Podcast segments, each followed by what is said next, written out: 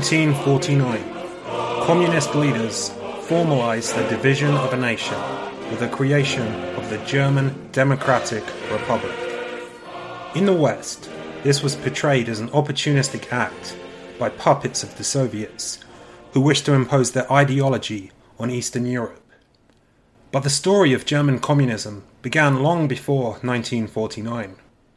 In this two part special, I will examine the roots of the ideology, its adherence, growth, and the factors that led to the creation of the totalitarian state widely known as East Germany.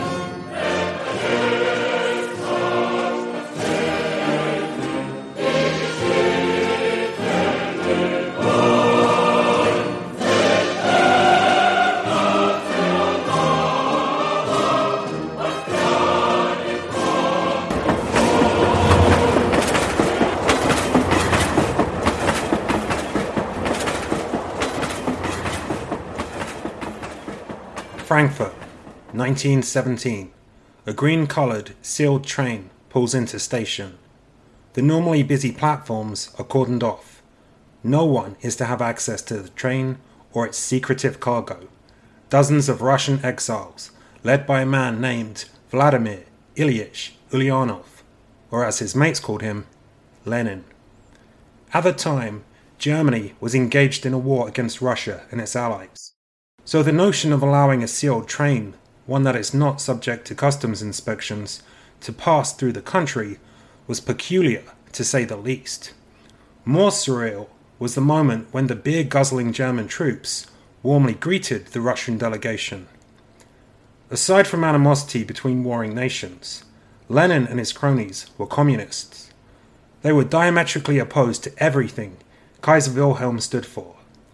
They were mortal enemies but the Kaiser was willing to make a short term deal with the devil if it helped his nation achieve its ultimate goal winning the war.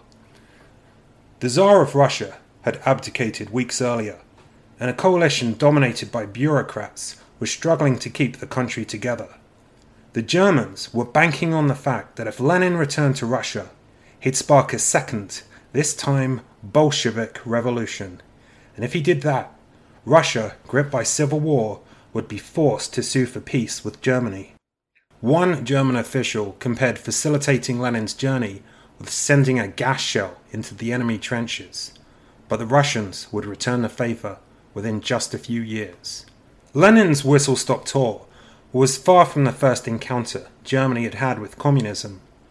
The basic tenets of the ideology, equality, a classless society, and public rather than private ownership had been around for centuries. Greek philosophers and religious clerics had long advocated for embracing these ideals.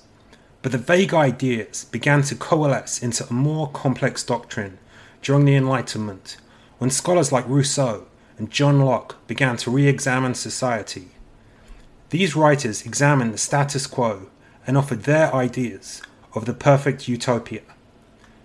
The Industrial Revolution caused a boon in left wing political movements. German writer Friedrich Engels contributed to this when he wrote The Condition of the Working Class in England in 1945. Having researched life in the northwest of England, Engels found that the urban working class worked harder, were poorer, sicker, and less well compensated than their rural counterparts. The modern factory owners were getting wealthier while their employees were living much like medieval serfs. Engels' book was based on the situation in England, but the same conditions existed everywhere in the industrial world. A few years later, Engels and his German compatriot Karl Marx produced the Communist Manifesto. It was their roadmap to a better world. They proposed ending the class society by abolishing inheritance rights, the efficient and equitable use of land and resources, putting an end to child labour, free education, employment for all, and more controversially, taking away the property from anyone who didn't agree with them. The main points in the proposal were widely supported among the working classes.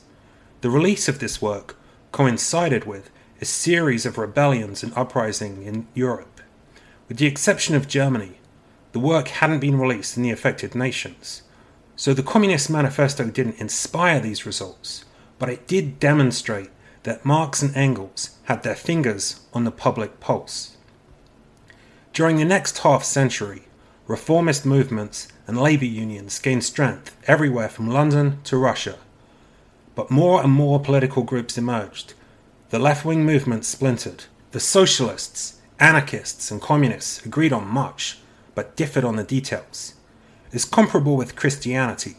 You start with the four Gospels and they give you the general gist, but over time, people extrapolate, fill in the blanks, and you're left with Catholics, Protestants, Orthodox, and Jehovah's Witnesses, all with distinct beliefs and practices of their own. The left wing ideologues inspired some individual acts of violence. In Germany, Kaiser Wilhelm I survived two assassination attempts within the space of a month. One was carried out by an East German anarchist, the other by a doctor who had very loose connections with socialist groups. In response, Germany passed anti socialist laws, which, among other things, forbade socialists from holding meetings, closed down trade unions, and shut down the various left wing publications. The ban was finally lifted in 1890, at which point the Social Democratic Party of Germany became the best supported in the Reichstag. It was the most powerful, Marxist inspired political entity in Europe. On the eve of World War I, the SDP won a third of the seats in the Reichstag. Their influence was growing, but they soon ran into a major roadblock. In 1914, war broke out in Europe. Despite close connections across national boundaries between various left wing groups, many of the socialists, Marxists, and anarchists felt compelled to put their political ideas on hold and support their own nation's efforts in the war. This went against the principle of the decades old agreement to oppose militarism. But as war commenced, the SDP voted in favour and suspended domestic political actions such as strikes. However, this towing of the official line caused a split in the SDP. Polish born Rosa Luxemburg and East German native Karl Liebknecht broke ranks. Luxemburg arranged a huge anti war protest in Frankfurt, the city Lenin's train would stop in just three years later. For her efforts, she was sentenced to a year in jail.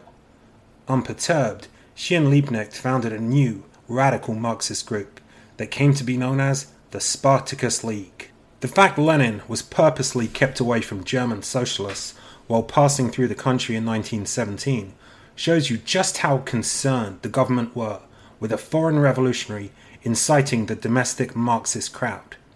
He made his way to Russia, where the inevitable Bolshevik revolution unfolded as planned, although Russia's subsequent withdrawal from the war did very little to help the Kaiser, as the United States intervened on behalf of the Western Allies.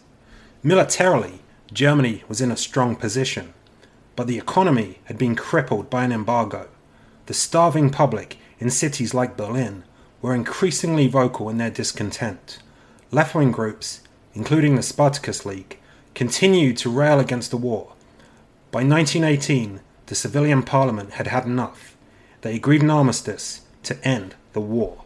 While this was playing out in Germany, Russia had descended into violence and chaos as the Bolsheviks exterminated the royal family and set about settling scores with Ukrainians, Finns, and various left wing groups whose views diverged slightly from Lenin's.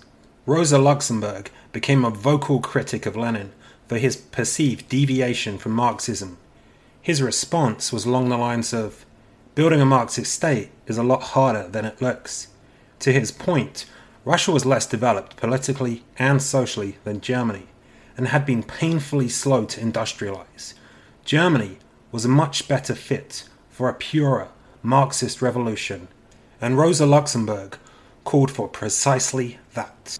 A lot of people heeded her call, but the revolting masses didn't have a shared single ideology. Sailors in the north mutinied and pushed for a pacifistic, democratic state. Unions in Berlin rallied at the Reichstag and attempted to form a government.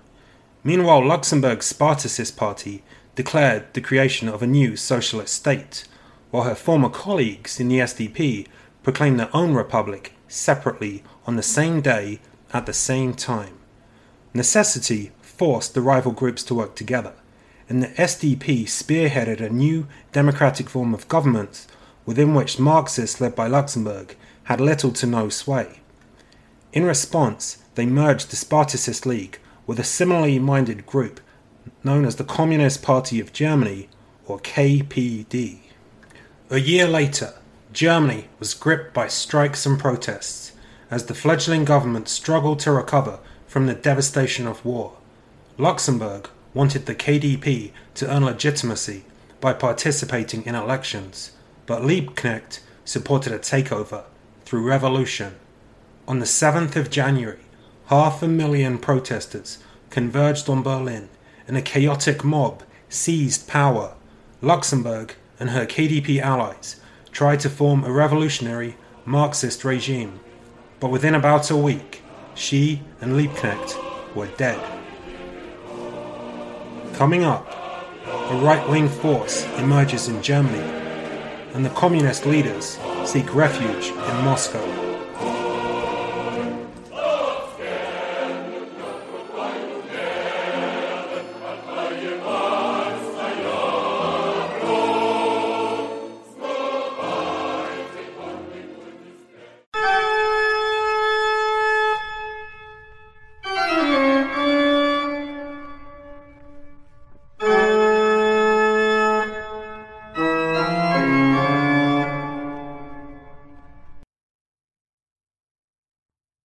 Fascinating People, Fascinating Places presents Five Amazing Facts. Brought to you by Daniel Waring, author of When Babel Floods and The Treacherous Exhibit. The East German government decriminalized homosexual acts in 1968, a full year before the same legislation passed in West Germany.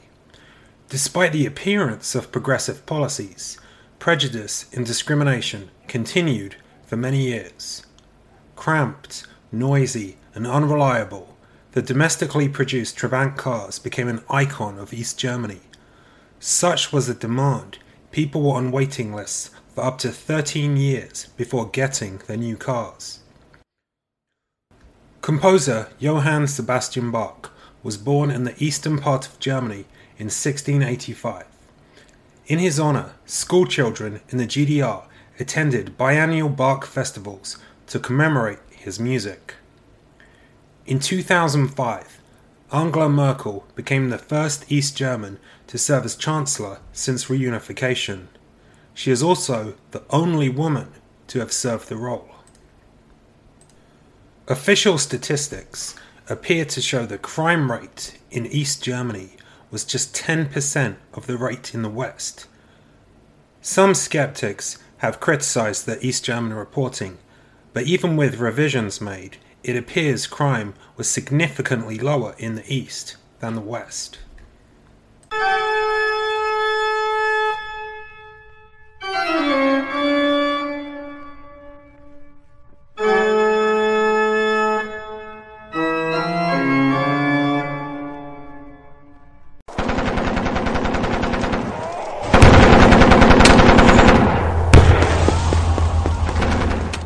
While many civilians had supported the armistice that ended the war, some in the military had not.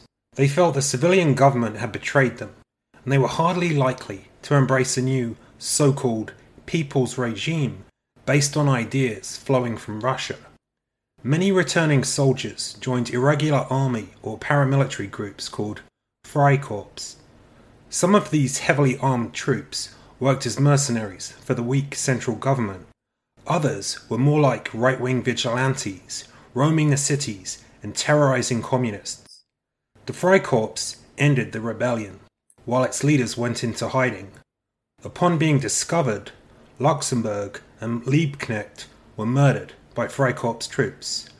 Their comrade, Wilhelm Pieck, escaped capture and ultimately sought exile in Russia where he continued to draw up plans for a communist German state. Despite the demise of the brief Socialist Republic, Marxism remained vibrant in Germany. In March 1921, a man named Max Hoelz began to stir up discontented workers by urging action against the regime. The unrest began in East Germany and included attacks on train lines and the police. The KPD saw an opportunity to push for a communist revolution. Lenin decided it was time to send his own gas cylinder back into Germany. Bela Kun, a communist exile from Hungary, who had already sparked a revolution and the brief creation of a socialist republic in his own country, came to Germany. Lenin believed Kun had the prowess and experience to turn widespread discontent into a national revolution. Kun was dispatched to Hamburg, which had become the epicenter of the protests. Heavily armed insurgents were eventually defeated by artillery units. Order was restored. Hoelz was imprisoned, while Kun, viewed by Lenin as a failure, crept away and continued to serve the Soviets for another 20 years. The failure of the uprising led to further internal squabbling within the KDP. Things settled down in the 1920s when Ernest Thälmann assumed leadership of the group. For a time, the KDP peacefully participated in the parliamentary democracy, but the police killings of protesters in 1925 provoked Thälmann to form a paramilitary wing of the party, the Alliance of Red Front Fighters, the rival Nazi party had paramilitaries of its own, and both had frequent clashes with the police. The conflict with the police escalated dramatically in May 1929 when the KDP organized an illegal labor rally in Berlin. The police response was brutal. Riots ensued, and over a thousand protesters and bystanders were arrested. Hundreds were injured, and over 30 were killed. Thälmann's paramilitary were criminalized but their activities continued. A new policy required KDP militants to kill two policemen for every communist slain by the police. One particular target of the militants was the police captain Arnulf. He oversaw riots in the area surrounding the KDP headquarters.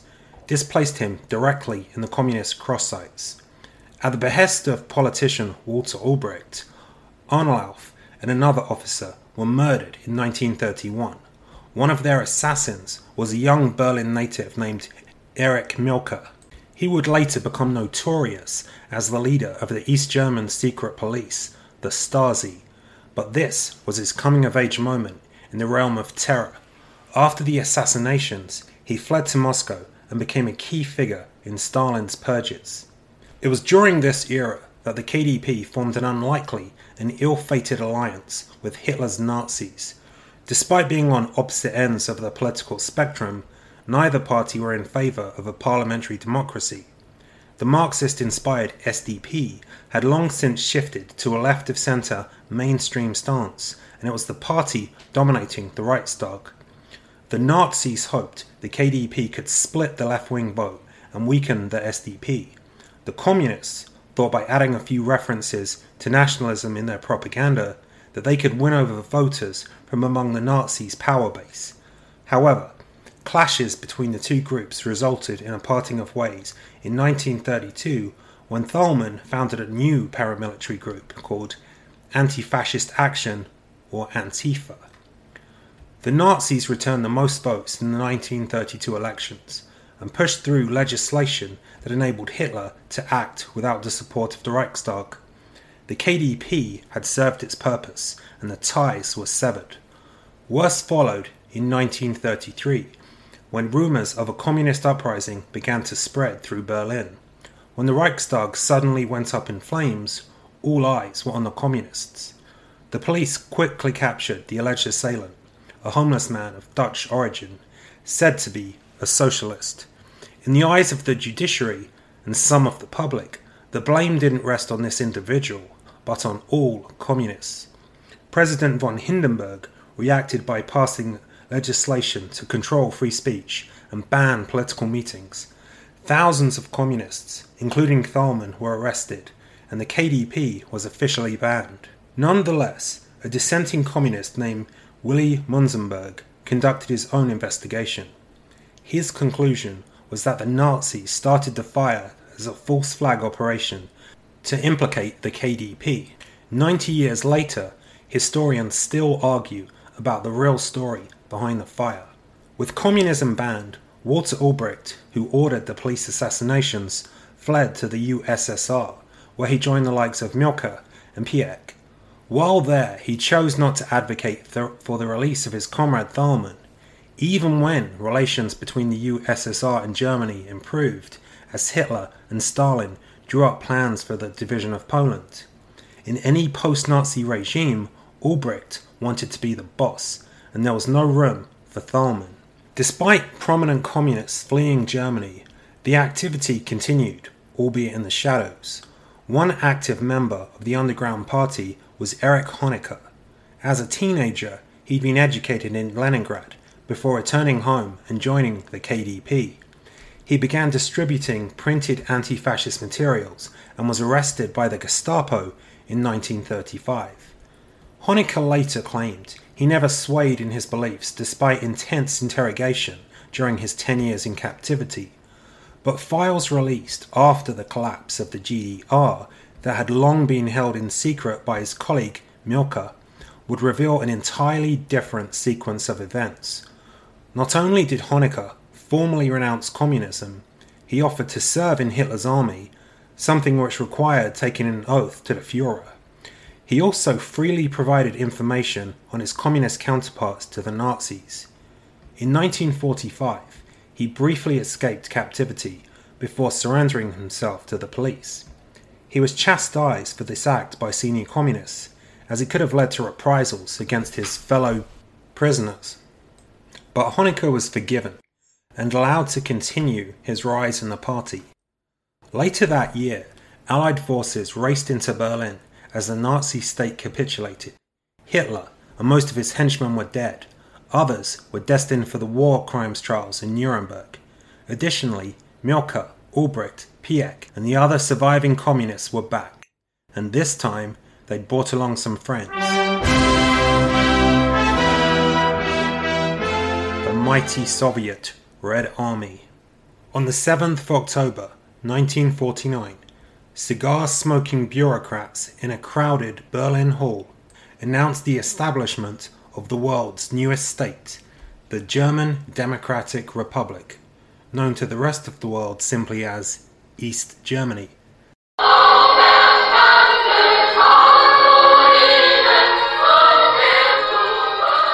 More than a century after the exiles, Marx and Engels released their explosive manifesto, after decades of strikes, protests, persecution under the Nazis, and two failed revolutions, there was a communist state in Germany. Four years earlier, Churchill, Roosevelt, and Stalin agreed on establishing temporary Allied zones of occupation in post war Germany. But with Hitler out of the way, old tensions rose to the surface and ideological differences emerged between the wartime Allies. The American, British, and French occupation zones had merged to create the Federal Republic of Germany.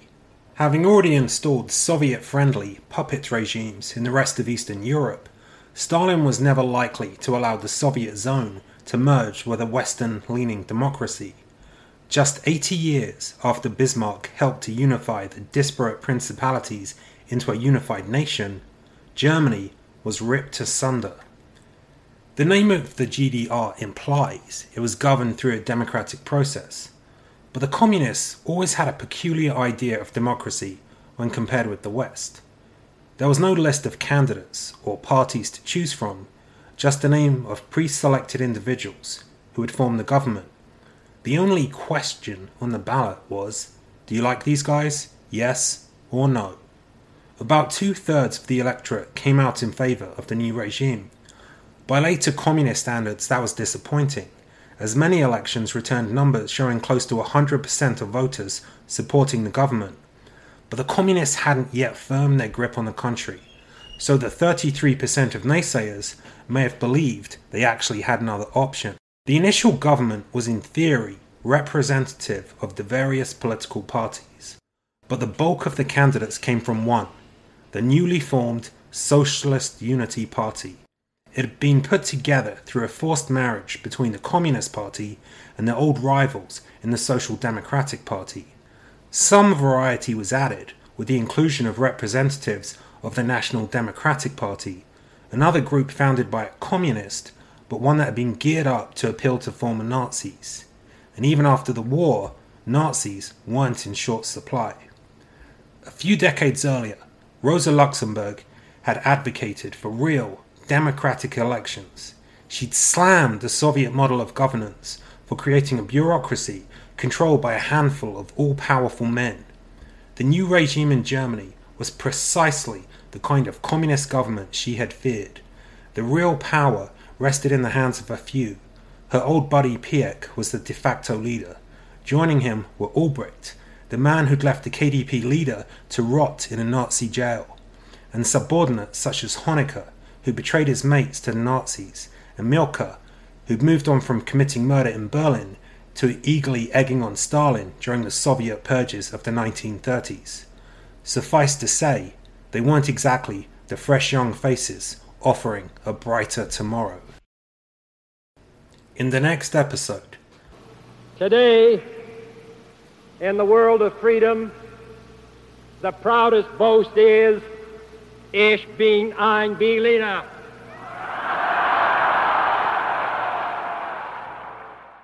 Kennedy comes to Berlin, and Gorbachev pulls the rug out from under Honecker. Well, stone the flaming crows. It's time for Dan to do the Harry. Watch out for the next podcast and follow all Dan's activities at www.danielmainwaring.com.